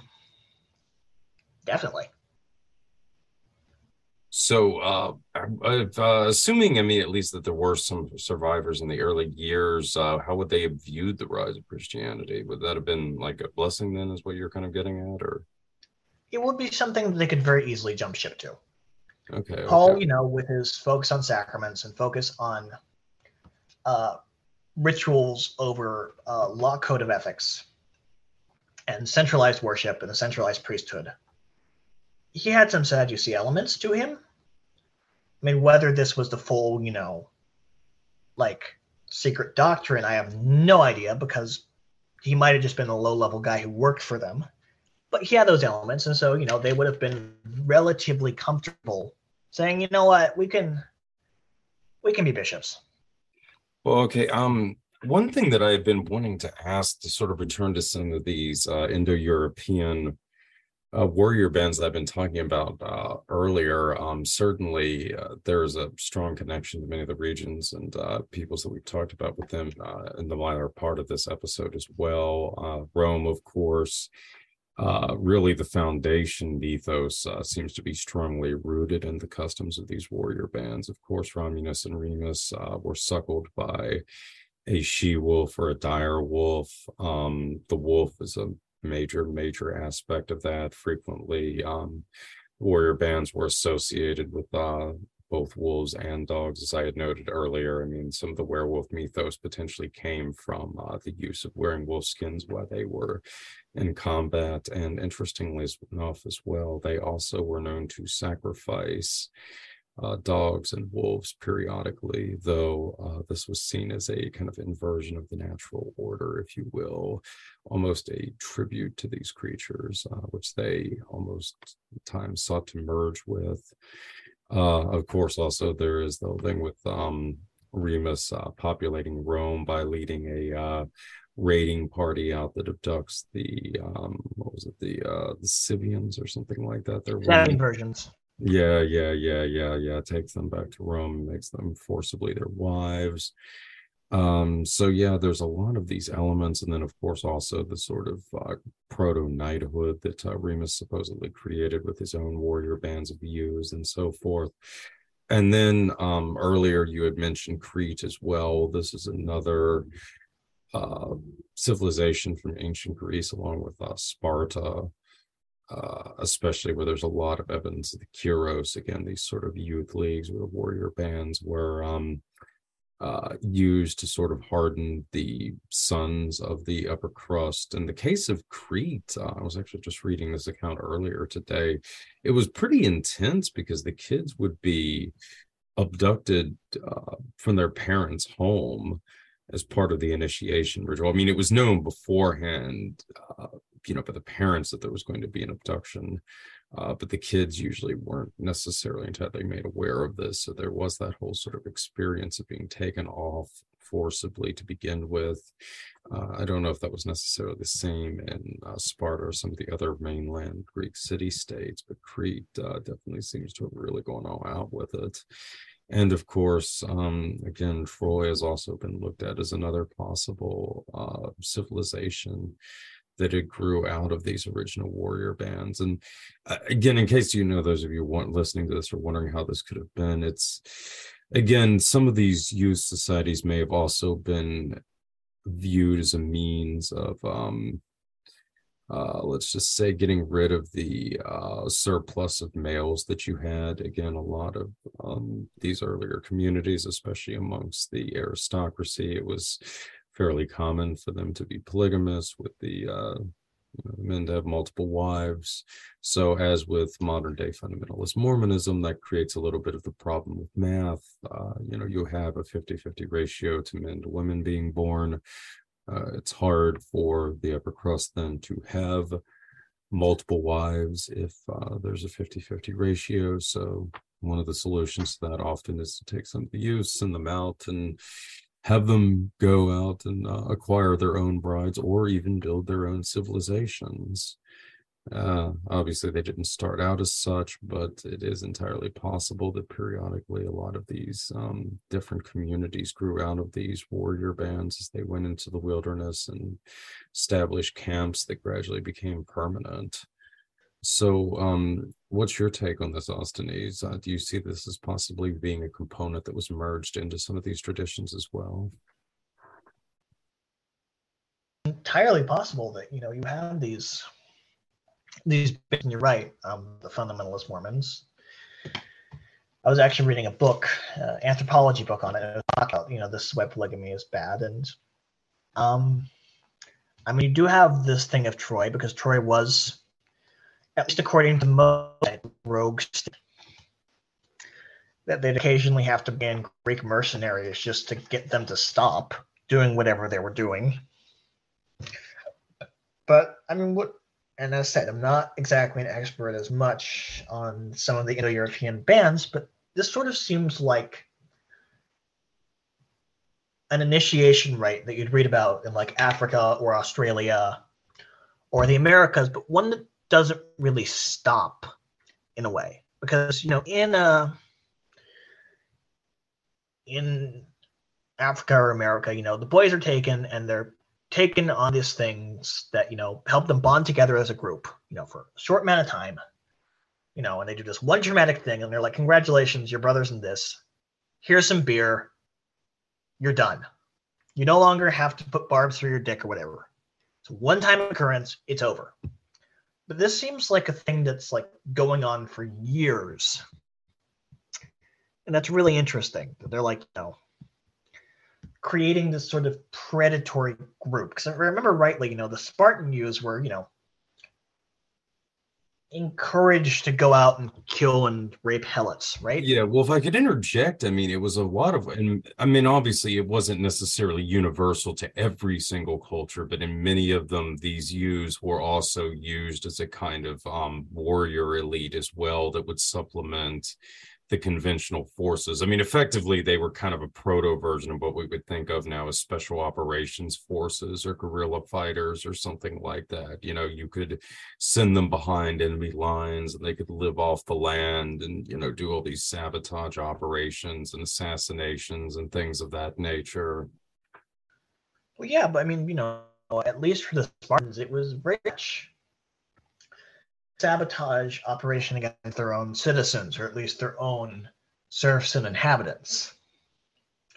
Because yeah, everyone's like, oh my god, Sparta was such a good warrior. They really weren't that great. They lost a lot of wars. They sucked at siege warfare.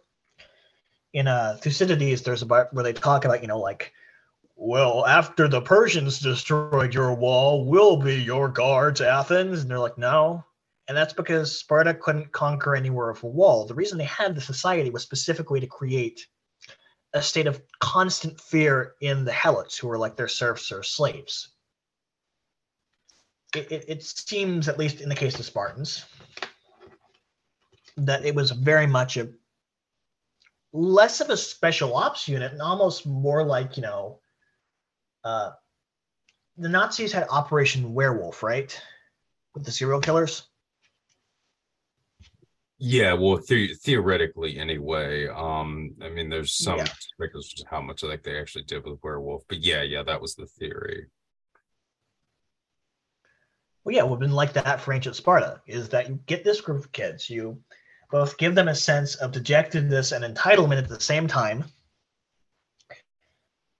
And I mean, this probably wasn't the case with these other warrior bands because they were, you know, fighting each other. But at least in Sparta and maybe in Crete, if it was, you know, like a settled agrarian society with an upper class and peasants, as opposed to like, you know, just people running around the woods hitting each other with axes, then it would move from a method of like, you know,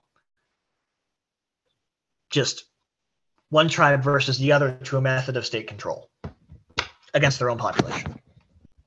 Well, in fairness, that kind of seems like increasingly what we're doing with our own elite forces here as well. But yeah, I, I get what you're saying. Well, I mean, yeah, you know, the American establishment, really everyone in the West seems to have a hard on for Sparta right now. Uh, there was always this dark side to a lot of these practices because, as you're saying, it was in many ways a kind of institutionalized terror campaign, uh, which again brings up shades of things like Phoenix and Gladio and all this other good stuff. Uh, which again might explain why so many of these groups are obsessed with these nightly orders and what have you. I mean, that was kind of another thing that I think was an attempt to recreate some of this, you know, this culture with these, um, because obviously, I mean, it, to be a knight, I mean, you had to start training for that when you were still in your teens in a lot of cases.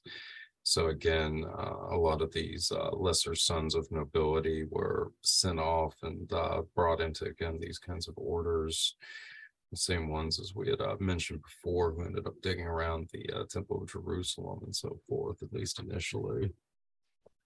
So, No, I mean it's it's also very much true that you know I am very skeptical of a lot of these ideas of a unified conspiracy. yeah, I just I'm not saying there aren't a bunch of conspiracies because there probably are, and they're probably very old. But I don't think there's like just one group of people who's like, you know what? It was us from Sumeria all the way to George Washington. It was one group. I, I just the logistics for that seem relatively impossible. But what it does sound like is that, you know, there are these either entities or psychological principles that seem to attract societies around them. Whether you want to call them Jungian complexes, demons, angels, or even ultra terrestrials like John Keel. And, you know, they want this kind of centralization and terror and death and destruction done by a small, you know, elite who want socialism for themselves, capitalism for the rest of us, or serfdom for the rest of us, depending on what era it is. I mean, you know, they they do seem obsessed with sexuality, whatever they are. I, I don't think it's like, oh, these things are our our direct ancestors. You know, an alien came down and fucked a caveman, and and and then and that that caveman was the great great great to the hundredth power ancestor of George Washington. I I don't think that, but it's like you know, I mean, it's entirely possible that in a way weirdly similar to a lot of you know evangelical uh, uh, things where like you know when you're having sex make room for jesus it's like you know maybe it's like you know when you're having sex make room for the old gods because we do have evidence of that from mesopotamia from europe I mean, I was going to say, I mean, I think in a sense that kind of seems to be the recurring thread through all of this. I mean, be it whether that's these, you know, kind of warrior bands or these priesthoods or these uh, different groups, the big thing that they all seem to have in common is uh, they possess techniques that, um, you know, put people in an ecstatic state to the point that they're open to possession, uh, which I well it's not just possession but it's possession during sex Yes, yes, Is yes, that it- yes. it's like you know the third parent is that you know it's because it's not just like oh their dad was this but it's almost like you know either there's a third spiritual force or the party is possessed and you know you have this with gilgamesh you have this pharaohs of egypt where they talk about amun possessing you know someone well they they fuck to get the entities in you even have this in uh, some of the in literature where it's stated that through what seems to be being tricked into unwitting sex magic. Gilgamesh, I mean, he's a hero, starts out as an asshole.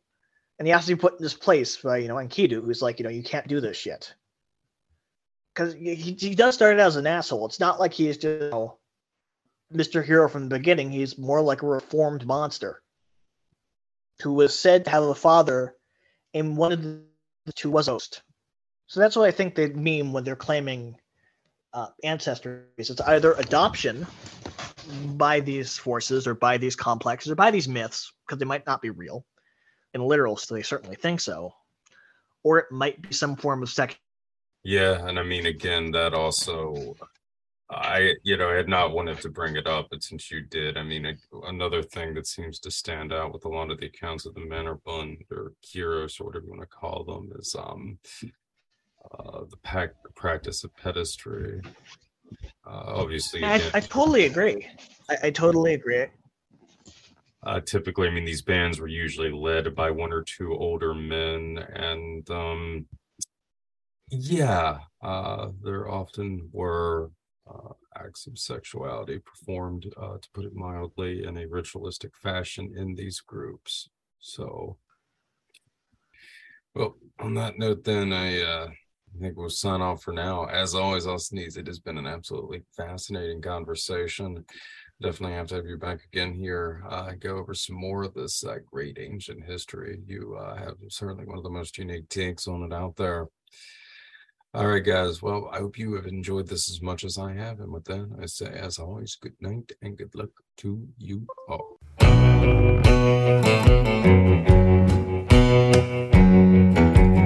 Come on, baby, pick me up. Out here in my wiki up. Sick and tired of fucking up. Sick and tired of pushing in it. Swallow what I'm about to spit. Done got 86 from the copper queen for singing this. I took it to the goat J. We were raid. My people there, they feeling me. Down low, skin row, more characters than Stephen King. Said I'm just working at the quarry, y'all. I ain't in a hurry, y'all. Come on, baby, pick me up. In my wiki up. Stuck down in this stick. Hut is hot as hell, I tell you what. Put it up and knock it down. Moving on that bigger route. Come on, mama, jump down. Turn around, do it for me. Stick it out. Say one, two, three, Geronimo. Jump, baby, we gotta go. Hands tied, blindfold. Jump into that battle zone. I said it's time to get the fuck out, cause they done let the wolves out. They're coming with that heat, mama shooting up the street. Mama, fight or flight adrenaline, you feel that little tingle in your feet. Mama, no retreat, mobilize your whole fleet. Hit the street, tell me that you good for it. You want peace, go to war for it. Say one, two, three, Geronimo. Jump, baby, we gotta go. Screaming with me, scream Geronimo.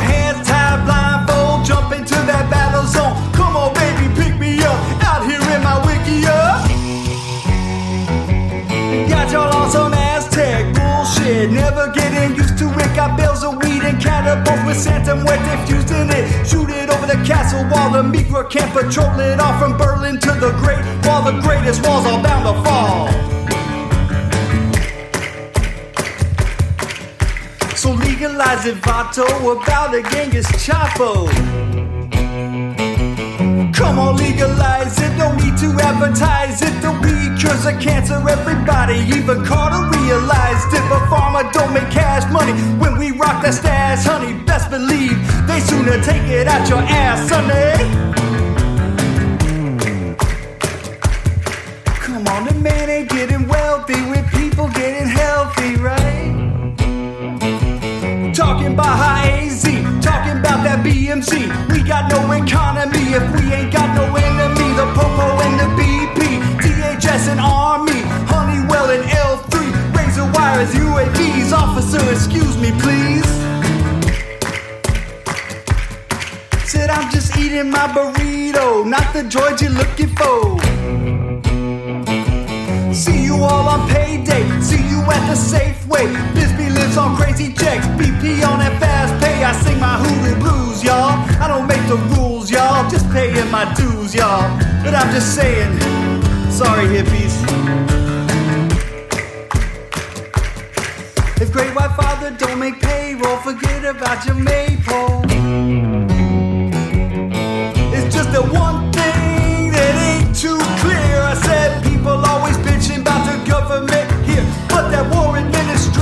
our whole civilization. What?